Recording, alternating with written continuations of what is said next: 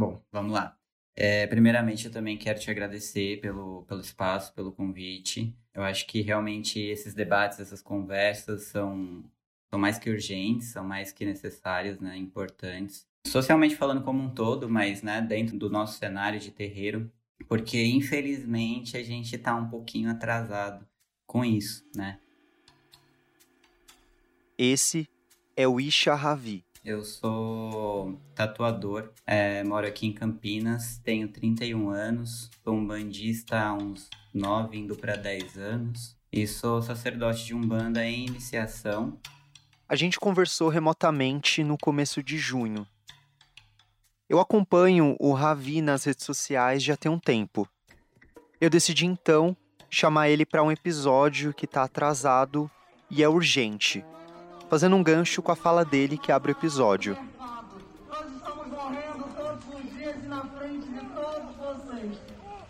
Quando se fala em terreiro ou comunidade de terreiro, a gente não fala só de um lugar onde os guias e orixás estão inseridos. A gente não fala só do carinho e cuidado com o preto velho, com o caboclo. É preciso lembrar também do acolhimento e a segurança de todos os tipos de existências. Hoje, a discussão sobre acolher e garantir a segurança de pessoas LGBTI, dentro e fora de um terreiro de umbanda ou dentro das religiões de matriz africana é fundamental.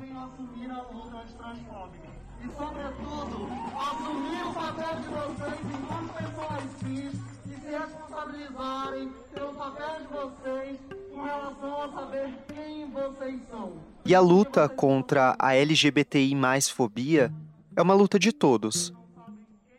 Eu, enquanto homem branco, hétero, cis, não tô isento dessa luta. Pelo contrário. Então, você olha hoje no nosso país, por exemplo, o avanço todo que a gente teve com relação a questões né, da população LGBT, das, da, das mulheres, da população preta, indígena, tudo isso parece que retrocedeu de um tanto tão grande que a gente tá com esse peso assim nas costas, né? Como um todo mesmo, eu falo. E não tem como ser ingênuo de acreditar que isso não reflete em tudo, né? Em absolutamente tudo. Porque, mano, tudo que tá acontecendo no externo hoje no nosso país tá refletindo diretamente na nossa rotina, nos nossos afazeres, na nossa autoestima, nas nossas crenças, na nossa esperança. Por isso, no episódio de hoje, o assunto é transgeneridade nas comunidades de terreiro. Afinal, quais são os desafios enfrentados por pessoas trans e as outras siglas que compõem o LGBTI? E como nós, pessoas de terreiro, estamos reagindo aos diferentes tipos de opressão? Fantástico está de volta com a história de duas famílias que acusam de preconceito uma escola particular do Rio. Um aluno é trans, o outro foi chamado de afeminado, inclusive num documento apresentado ao Conselho Tutelar. A reportagem é do Tudo Carlos começou com esta sugestão num grupo de pais, professores e alunos do ensino fundamental. O estudante de 11 anos propõe um trabalho sobre o mês LGBT, que debate a questão de gênero. Mas, na sequência, várias mensagens criticam o aluno como absurdo e inapropriado. Um participante pede para tirar o aluno do grupo. E esta mensagem, assinada pela diretora, pergunta: Quem é, por favor? Retire seu comentário. Vamos seguir mais uma vez para o sul do estado, pessoal, agora para trazer os detalhes de um trabalho da polícia que está investigando um crime brutal em Juazeiro do Norte. Uma adolescente trans foi assassinada a facadas. O Arnaldo Araújo tem as informações e, ao vivo, conta os detalhes então para gente. Eu sou Matheus Salustiano e esse é mais um episódio do UmbandaCast, um podcast sobre Umbanda e diálogos que agregam.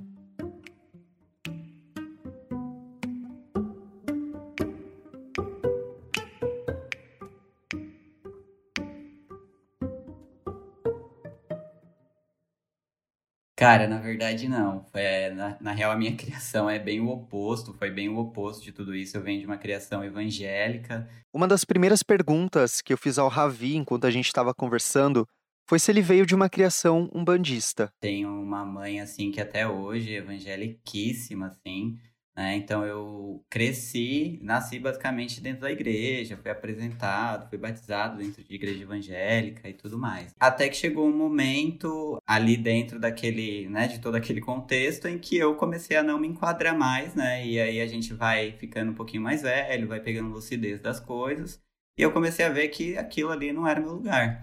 E aí foi quando eu tive coragem de enfrentar né, a minha mãe e falar assim: olha, eu não vou mais, não quero ir mais. Eu tinha uns 14 para 15 anos. Então, eu quis saber como ele conheceu a Umbanda. E aí, quando eu tinha mais ou menos uns 21 anos, eu conheci uma pessoa. Ele me falou, eu tava passando por um processo que eu tava meio, meio entristecido e tal, com alguns problemas. E aí ele pegou e falou assim: Mano, você já foi a algum terreiro alguma vez, né? E aí, tipo, meu, quando falou essa palavra na minha mente, é, o gatilho automático é todo o que eu tinha, né, de, de idealização do que era um terreiro, do que era macumba. E aí, quando eu recebi esse convite, quando veio essa fala, tipo, meu, você já foi para um terreiro e tal? Aí fez aquele plim, assim, tipo, mano, que? Como assim? E só que ao mesmo tempo, eu já tinha rompido, né, com essa com todo essa, esse rolê da igreja, então já tinha uma outra visão de, de mundo, de vida mesmo, mas ainda assim, as, nas crenças no nosso inconsciente, elas estão ali o tempo inteiro, né?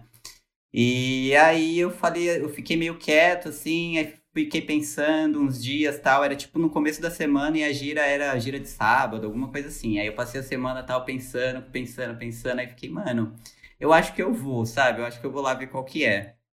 E aí era para ser, era para ser gira de pomba gira, assim, pelo que ele tinha me falado, né? Ah, vai ser gira de pomba gira e tal. Eu falei, nossa, eu já vou, assim, bem naqueles que falam, não sei o que, todos aqueles assombros, né, que a gente tinha não sei o quê. Aí cheguei no terreiro, acho que ele confundiu as datas, não lembro assim dos detalhes, mas era gira de preto velho. Sentei lá tudo tímido, quietinho, né? Aquela primeira vez de terreiro de quem só teve vivência evangélica na vida. Eu quietinho, tava olhando tudo, meio assombrado assim. E aí começou, começou a gira, abriu, era uma era um terreiro bem pequenininho assim, aquele aquele jeito né, de algumas casas que começam com, com o gá fechado, com a cortina e tal. Então tudo isso era já muito ali curioso para mim, que eu ficava meio, o que, que será, como isso tal, não sei o quê. E aí abriu gira, começou, e abre gira, e começa a tocar ponto, e aí começa a tocar o atabaque. E aí começou a defumação, né? E aí eu lembro que, tipo, nesse momento da defumação, assim, eu comecei a sentir um negócio no corpo, a energia ali e tudo mais, o campo e tal. E depois de abrir a gira, chamaram um Ravi para falar com o preto velho. Isso mudou a minha vida, assim. Sentar na frente daquele preto velho foi uma chavinha, assim, que virou. E minha vida nunca mais foi a mesma. É, é um fato, assim. É, ali eu não entendia muita coisa ainda, não sabia de nada do que estava acontecendo, né? Então, quando eu sentei, ele pegou, assim, minhas duas mãos, enrolou as minhas mãos no terço, começou a me benzer, rezar e tal. E eu comecei a chorar que nem uma criança, assim que nem uma criança mesmo. Chorava, chorava, chorava. E meu peito, assim, transbordava de um trem que eu não sabia o que que era na época. Eu falava, mano, o que que tá acontecendo aqui? Eu já tive aqui, cara. Eu já, já alguma coisa já aconteceu aqui. Isso é muito familiar. Isso que eu tô sentindo é muito familiar isso tá de, eu falo agora, eu tô todo arrepiado aqui, sabe? E era essa sensação, tipo, mano, isso tá em mim de algum jeito. Depois a gente conversou e aí ele me falou várias coisas assim sobre, né, aquele, aquele papo de preto velho que a gente sabe como que é. Sim, eu sei bem como que é. Depois dessa gira, o Ravi foi em outra e depois em outra gira e não parou mais. Tempos depois, ele conheceu e decidiu entrar em um outro terreiro, que se declara um terreiro de umbanda sagrada. Mas aí, durante essa vivência, o Ravi encontrou lideranças, obras e discursos LGBTI mais fóbicos.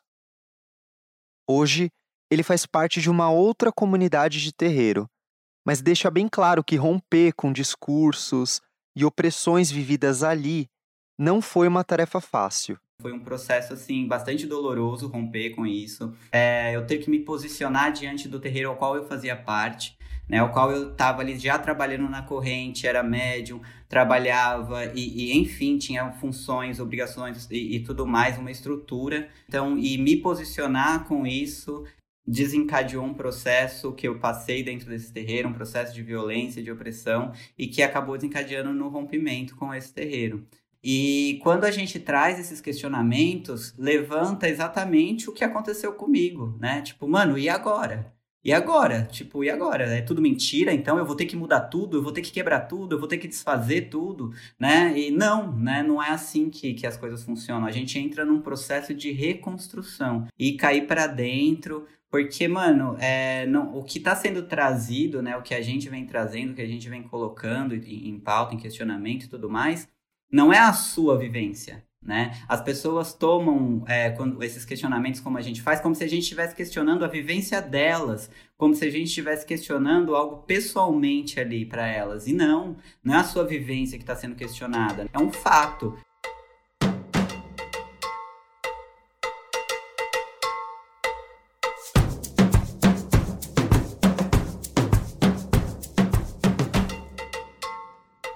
O Brasil segue na liderança do ranking mundial de assassinatos de pessoas trans no mundo. Posição essa que ocupa desde o ano de 2008. Em 2020, cerca de 175 pessoas trans foram assassinadas no país, segundo o dossiê dos assassinatos e da violência contra travestis e transexuais brasileiras em 2020, publicado pela ANTRA, a Associação Nacional de Travestis e Transsexuais do Brasil, e também o IBTE, o Instituto Brasileiro Trans de Educação, que alertam ausência de dados governamentais e subnotificação no número de mortes no país. Em números absolutos, o estado de São Paulo foi o que mais matou a população trans no ano passado, com 29 assassinatos, Ceará, Bahia, Minas e Rio de Janeiro também lideram um ranking de estados que mais matou pessoas trans. Se a discussão sobre transgeneridade é mais do que necessária fora dos terreiros, dentro deles também não é diferente. Eu acho que a gente pode começar meio, né, por aqui.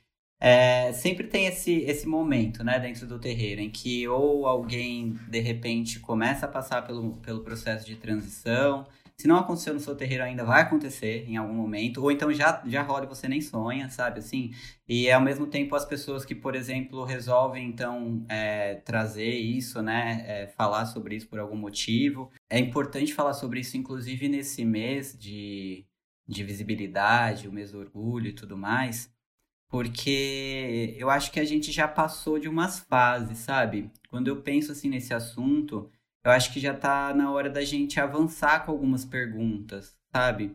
Eu acho que a gente tá há algum tempo já fazendo só pergunta, né? Tipo, ah, e agora? Como faz? E agora? Como que eu chamo? E agora? Como que eu, o que eu, o que eu, nossa, e agora? O que que eu vou poder fazer e o que que eu não vou poder fazer? Ai, meu Deus, e agora? Será que eu vou fazer alguma coisa errada? Ai, eu vou ter que ficar me revendo, ter que ver tudo, não sei o quê. E a gente já tá há muito tempo, né, nesse negócio e tendo paciência com isso. Eu acho que aquilo que a gente estava falando aqui agora há pouco, né, com relação a outro tópico, que é isso, a internet hoje, ela possibilita, assim, cara, você ter acesso à, informação que você quiser, né? Tipo, ao, ao assunto, referente ao assunto que você quiser, né? E mesmo que você não tenha muita noção ainda de, é, de, de coisas por onde... Tem os perfis de Instagrams infinitos hoje, que falam, assim, abertamente sobre tudo, se posicionam, te dão informação mastigadinha ali, né?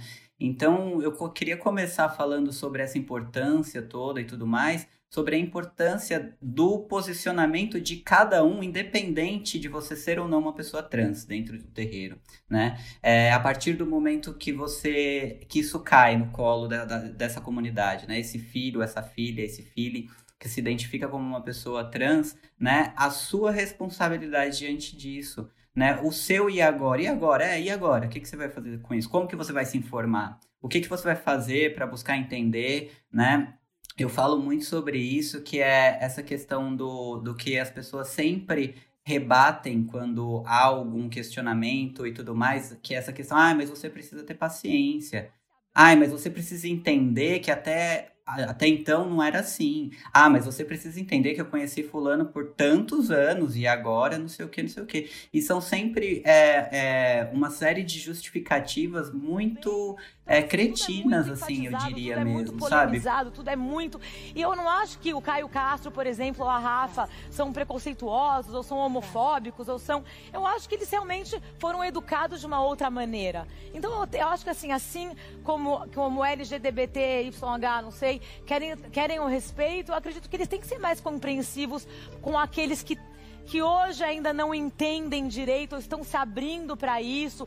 E é difícil quando a gente vai educar filhos falar disso, sabia? Cara, você só não sabe de uma coisa, você só não se informa se você realmente não quiser, né? Porque é muito difícil hoje alguém que não tenha acesso à informação, celular na mão e tal. E aí as pessoas sempre gostam de vir nessa hora e colocar algo sempre a mais ali. Ah, mas tem um fulano que mora lá não sei aonde, no interiorzinho. Tá, galera, mas a gente não tá falando desse fulano, até porque esse fulano não é maioria, né? A maioria, quem tá circulando, quem tá é, é, impactando opinião no mundo, quem tá formando opinião no mundo e tudo mais, é a gente aqui, ó, totalmente com acesso, totalmente lúcido, totalmente capaz de pegar um celular na mão e passar um tempo ali pesquisando pesquisando, entendendo o que, que é. E o que eu falo muito para as pessoas: você não vai entender é, vivência de uma pessoa LGBT, vivência de uma pessoa trans, se você não convive com uma pessoa, se você não acompanha uma pessoa trans. Então eu acho que é muito virar uma chavinha de visão de mundo mesmo, sabe?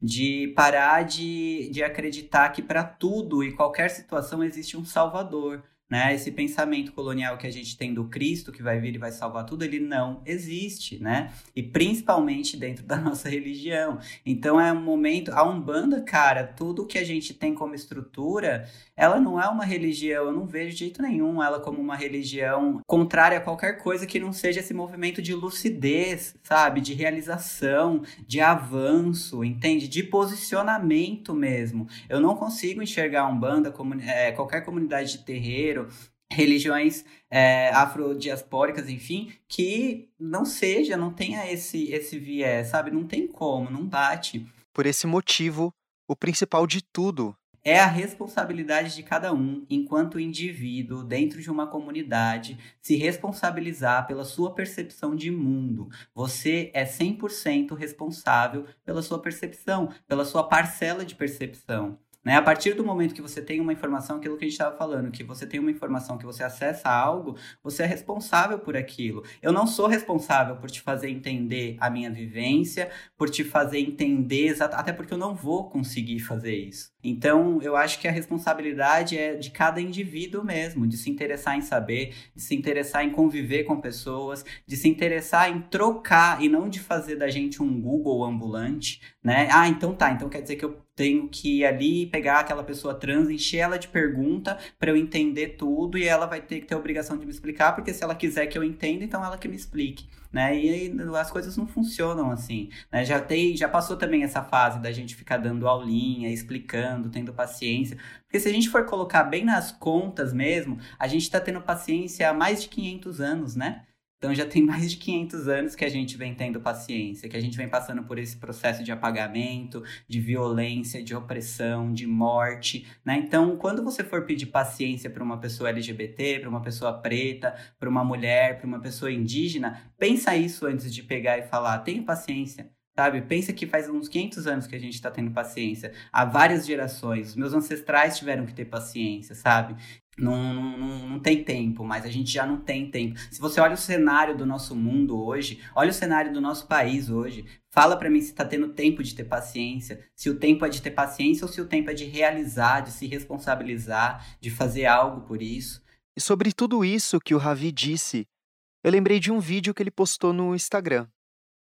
No vídeo, o Ravi fala algo que é importante demais trazer para esse episódio também, que é identificar um terreiro que realmente seja acolhedor e garanta a segurança de pessoas LGBTI+.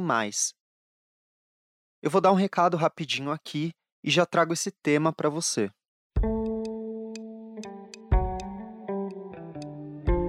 Bom, como eu sempre falo por aqui, o UmbandaCast continua movimentando axé graças aos ouvintes que contribuem mensalmente com a quantia que podem. Por isso, se você quiser apoiar esse projeto que é feito de forma 100% independente, eu vou deixar aqui algumas formas de fazer isso. Você pode apoiar o podcast, por exemplo, pelo Pix, através da nossa chave contato.umbandacast.gmail.com ou também acessar o site apoia.se barra umbandacast. E também a gente está lá no PicPay é só buscar pelo arroba umbandacast.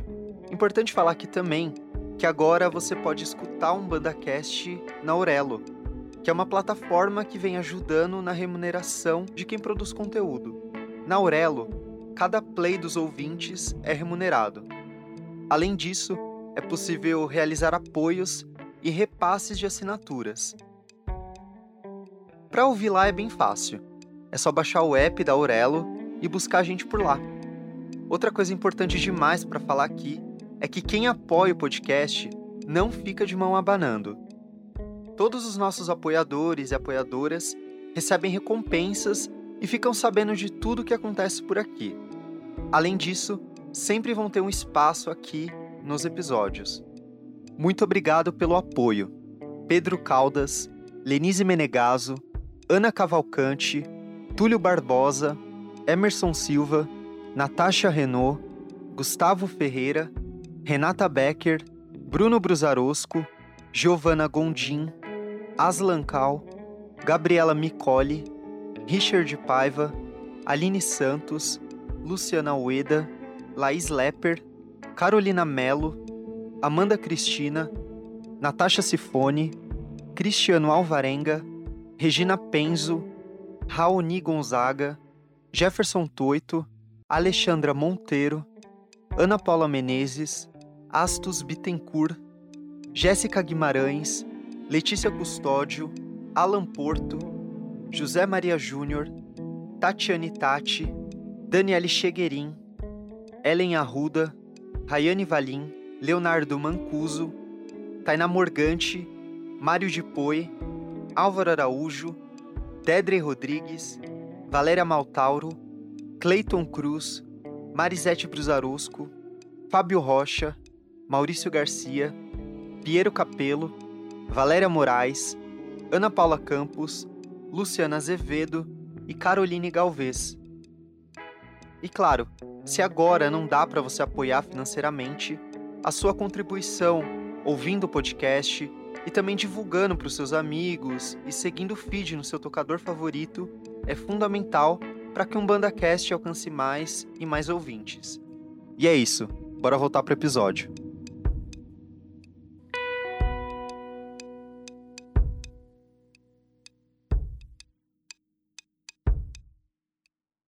Voltando para a conversa com Ravi, ele me falou um pouco sobre a importância em identificar terreiros que sejam realmente acolhedores.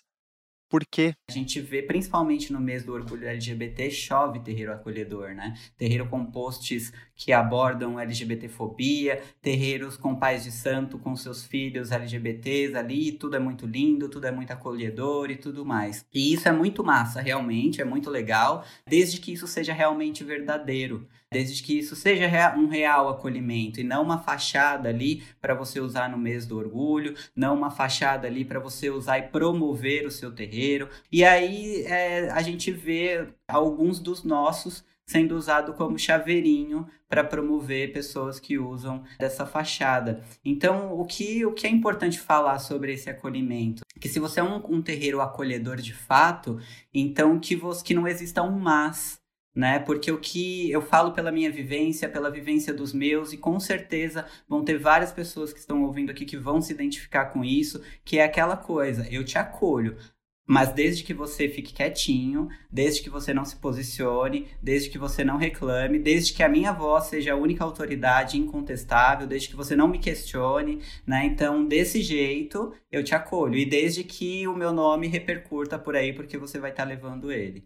Né? Então, que acolhimento é esse, onde o fato de eu colocar coisas sobre a minha própria existência faz com que me coloque, é, coloque em xeque a minha importância ou não naquela comunidade? A partir do momento que alguém coloca para você algo que te impede de ser, impede de realizar, impede de ser quem você é, de viver o que você é, Cara, isso precisa ser questionado. Tipo, que ori é esse? Que, o que, que eu tô fazendo com o meu ori dentro de um lugar desse? Onde eu não posso ser o que eu sou? E de novo, quando uma pessoa trans, uma pessoa LGBT chega para você para se posicionar de algo referente à vida dela, entenda, ela está falando sobre ela e não sobre você. Não faz sentido nenhum essa panela de pressão que cai na mão das pessoas de repente, né? Quando a gente está falando, colocando algo sobre a nossa vivência.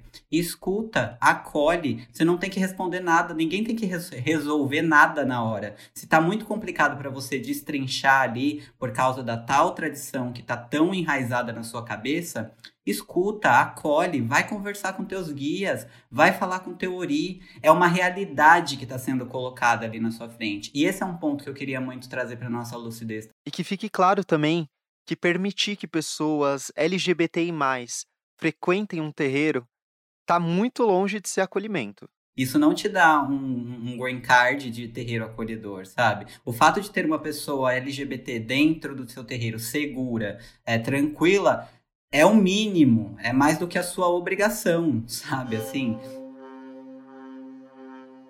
E na conversa com o Ravi, a gente esbarrou em um outro tópico que eu quis trazer para esse episódio: a tradição. E eu perguntei para o Ravi sobre tradição, porque muitos ainda usam ela na atualidade como uma forma de discriminação velada. A minha dúvida foi a seguinte: o que é tradição de um terreiro e o que é preconceito contra LGBTI. Parece que as pessoas ressignificaram a palavra tradição quando elas dão essa justificativa pra gente, né? Parece que tradição, quando você vai no dicionário, parece que lá tá escrito assim: algo imutável, que não pode ser tocado, que não pode ser mudado, modificado. E, meu, se você for. No, eu vou falar uma coisa muito básica aqui, assim. Qualquer um vai no dicionário e olha o que significa a palavra tradição é algo que é passado, né, tipo verbalmente, que é transmitido de geração a geração, de acordo com o contexto social, de acordo com uma época, de acordo com o que está sendo vivido ali. É a oralidade sendo passada, sendo transmitida, né? Isso é uma tradição. E o que as, quando as pessoas respondem pra gente, olha, isso não vai rolar porque é a tradição. Parece que aí a gente já aceita ali, não questiona muitas vezes por medo, Muitas vezes porque é alguém ali, né, um mais velho falando, alguém de uma hierarquia maior e você tem que respeitar, enfim, seja o motivo que for. As pessoas, tipo, falam pra gente é, é, sobre a tradição, mas na realidade elas estão colocando ali é, o saudosismo delas. Entende? Tipo, ah, eu não vou mudar, deixar uma pessoa, é, um cara trans usar calça devido à tradição, porque na época do. E sempre vem, pode ver, quando vem a palavra tradição, na sequência vai vir, na época do não sei o quê. E aí, cara, é, é isso, sabe? Na, eu estou vivendo na época de não sei quem.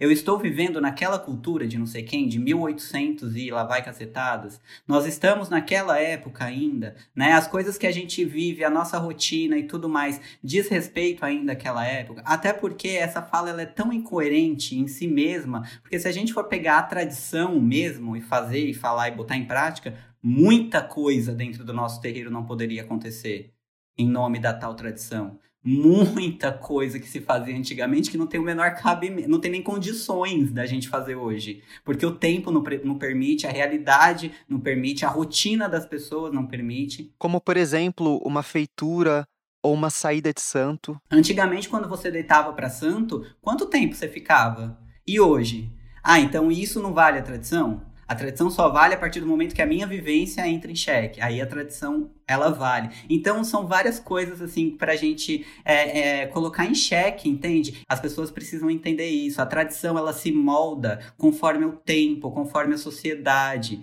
né? Senão a gente não teria pai de santo em terreiro de candomblé, senão a gente não teria até hoje Ogã, mulher, senão a gente não teria muita coisa até hoje E é isso, é aqui que eu falo a importância do posicionamento, entende? E aí a gente entra numa outra, num, num outro ponto muito importante, que é, se posicionar é uma coisa, ser irreverente é outra né? E as pessoas precisam entender isso também, isso precisa ficar muito claro. Eu não tô aqui falando para todo mundo começar a chutar o balde no terreiro, começar a questionar, botar dedo na cara de pai de mãe de santo de forma nenhuma, né? Então eu acho assim que você precisa saber como se posicionar. A partir do momento que você tá se posicionando com coerência, com lucidez, com respeito, né? Você tem todo o direito de falar o que for necessário. E aí a gente precisa ter essa maturidade de entender o que está sendo colocado ali, receber aquele posicionamento e tratar isso. Então, se a sua tradição, ai, como identifico isso? Se é tradição ou se é preconceito? Cara, se tá te apagando, é preconceito. Se tá te violentando, é preconceito. Não importa se saiu da boca de um guia, de alguém incorporado, desincorporado, porque se saiu da boca de um guia, não foi o guia, foi o médium. Né? A gente precisa entender isso. A gente precisa parar de ter medo de ter essa certeza. Um guia, ele não vai vir falar coisas que vão te constranger. Um guia, ele não vai falar coisas que vão te fazer perder o sentido da vida. Entende? Isso não é a condução de um guia. Isso precisa ficar claro de uma vez por todas. Pra gente parar com esse questionamento de, ai, mas foi o guia que falou. Cara, não foi o guia que te falou. Se te tirou do teu caminho, não foi o guia que falou. E outra, ameaça espiritual, violência espiritual é crime. Isso também precisa ficar muito claro. Né? É crime. É, é LGBTfobia é crime. Pelo projeto, pode ficar preso de um a três anos quem interferir negativamente no exercício regular de direito em razão da orientação sexual da vítima induzir ou incitar a discriminação contra lésbica, gay, bissexual, travesti, transexual, intersexo e demais pessoas trans. Entende? Então isso também é um, um, outro ponto muito importante. A gente precisa conhecer os nossos direitos. A gente, se a gente quer se posicionar, para que, que esse posicionamento não seja irreverente, sem noção, você precisa conhecer do que você está falando, dos seus direitos, do que você vai cobrar. Se você vai falar ali sobre uma tradição, uma coisa dentro da sua casa, então é porque você vive aquilo, porque você experiencia aquilo. Você também não vai tirar ali é, da cabeça alguma coisa, né? Entende? Então é isso que precisa ficar claro para os dois lados lados. Para o nosso lado de cá, né, da gente se organizar, se posicionar com lucidez, com coerência, e para o lado de lá saber acolher esse posicionamento.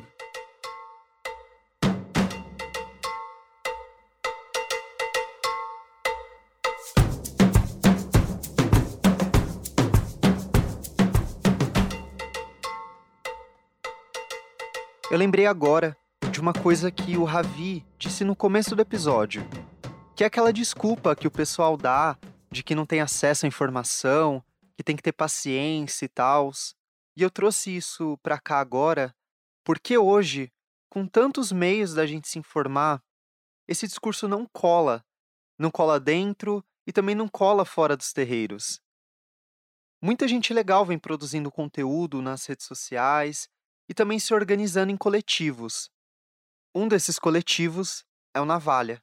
E o coletivo ele nasce exatamente dessa necessidade de olhar para dentro da nossa religião e identificar um apagamento, uma opressão, uma violência. O Ravi é membro do Navalha, que iniciou suas atividades no ano passado a Umbanda, ela tem essa imagem de religião acolhedora e tudo mais, e ela realmente é na sua, né, na sua raiz e tudo mais. Ela é uma religião 100% acolhedora.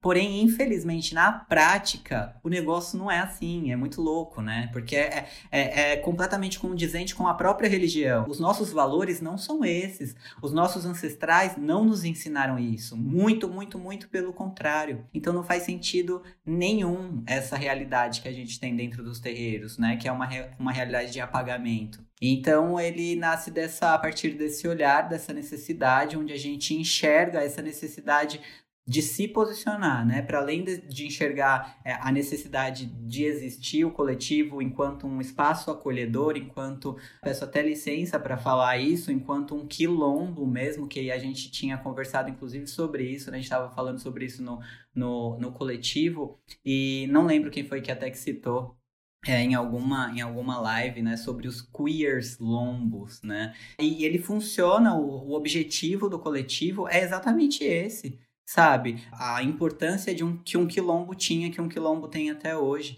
que é de acolher essas pessoas. É, a gente é um coletivo LGBTQIA+, então de acolher essas pessoas. E não só um lugar de acolhimento.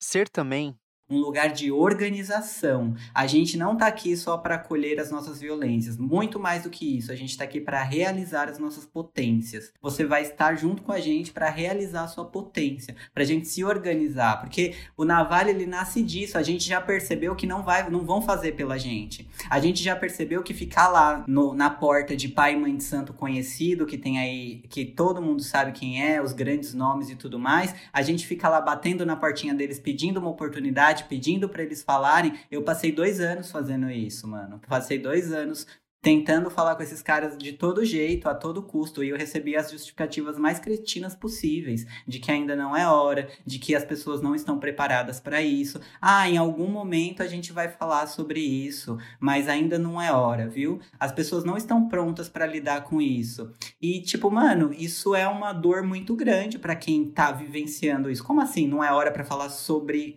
a nossa vivência, não é hora para falar sobre o que que a gente está morrendo todo dia. Quando vai ser hora para falar? Quando vai ser hora para falar sobre a nossa realidade? Até quando a gente vai ficar brincando de dar aulinha de vela colorida, de orixá não sei o que de vela e, vai, e não vai falar sobre a realidade dos terreiros?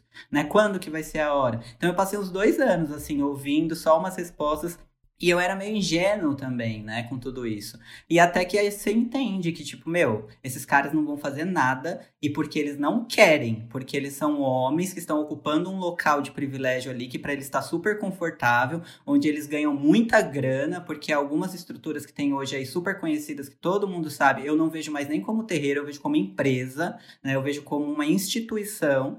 Então, assim, e não vai vir nada dessa fonte, né? Eu pensei, eu falei, então, tipo, mano, se eu, se eu quiser quiser que o negócio aconteça, então vamos fazer a gente, vamos se organizar a gente. E aí a gente vai fomentar, a gente vai se organizar, a gente vai estar tá grande e é na hora que a gente estiver gigante falando, todo mundo vai estar tá ouvindo. Por enquanto a gente está se organizando. A gente está aqui todo mundo se estruturando, se organizando e tudo mais. O Navalha ainda vai ter muita voz. O Navalha já tem bastante potência na voz dele. Mas, mano, é que fique gravado isso aqui que eu tô falando mesmo. O Navalha ainda vai ter muita voz, ainda vai ter muita potência. E todo mundo que fechou fechou porta pra gente com essas desculpas cretinas, vão ter que ouvir a gente falar.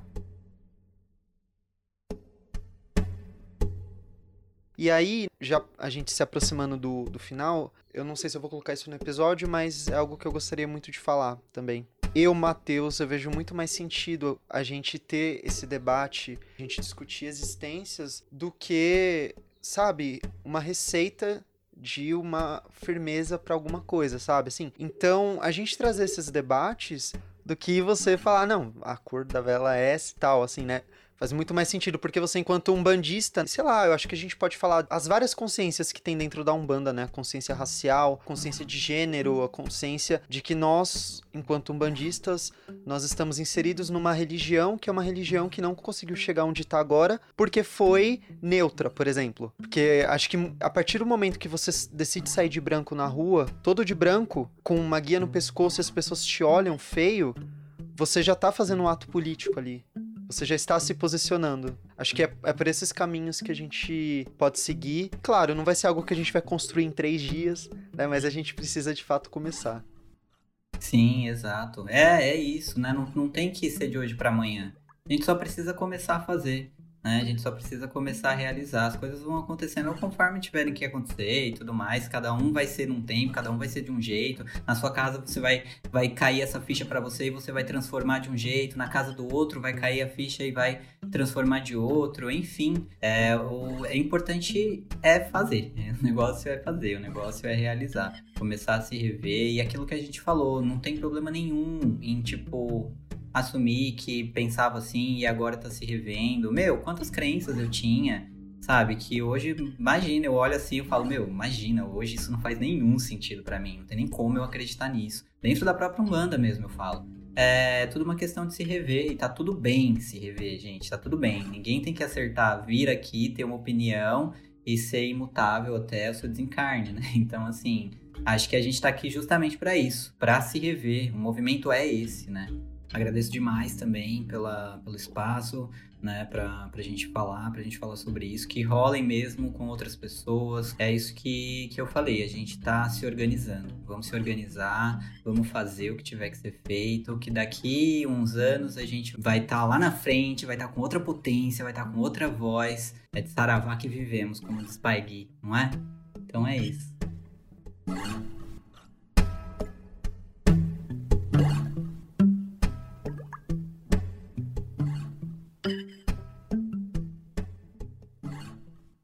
Umbanda Cast é um podcast sobre Umbanda e diálogos que agregam. Eu, Matheus Salustiano, fiz a pesquisa, roteiro, entrevista e edição do podcast. A identidade visual dessa terceira temporada é da Thaís Uehara. Nesse episódio, você ouviu áudios de TV Globo, canal Dia Estúdio SBT, Fonatrans, canal Câmara dos Deputados e G1. A trilha sonora é da Blue Dot Sessions. Relembrando, se você quiser apoiar esse podcast que é feito de forma 100% independente, a chave Pix está na descrição do episódio. Ou é só acessar apoia.se barra umbandacast. Nós também estamos no PicPay, é só buscar pelo arroba umbandacast. E se você ainda não segue o feed do programa no seu tocador favorito, faz isso agora para você não perder nenhum episódio. Siga também a gente no Instagram e Twitter pelo umbandacast para acompanhar todas as publicações que eu faço por lá. E é isso. Se você é do axé, se você não é do axé, o meu saravá a todos. Até a próxima.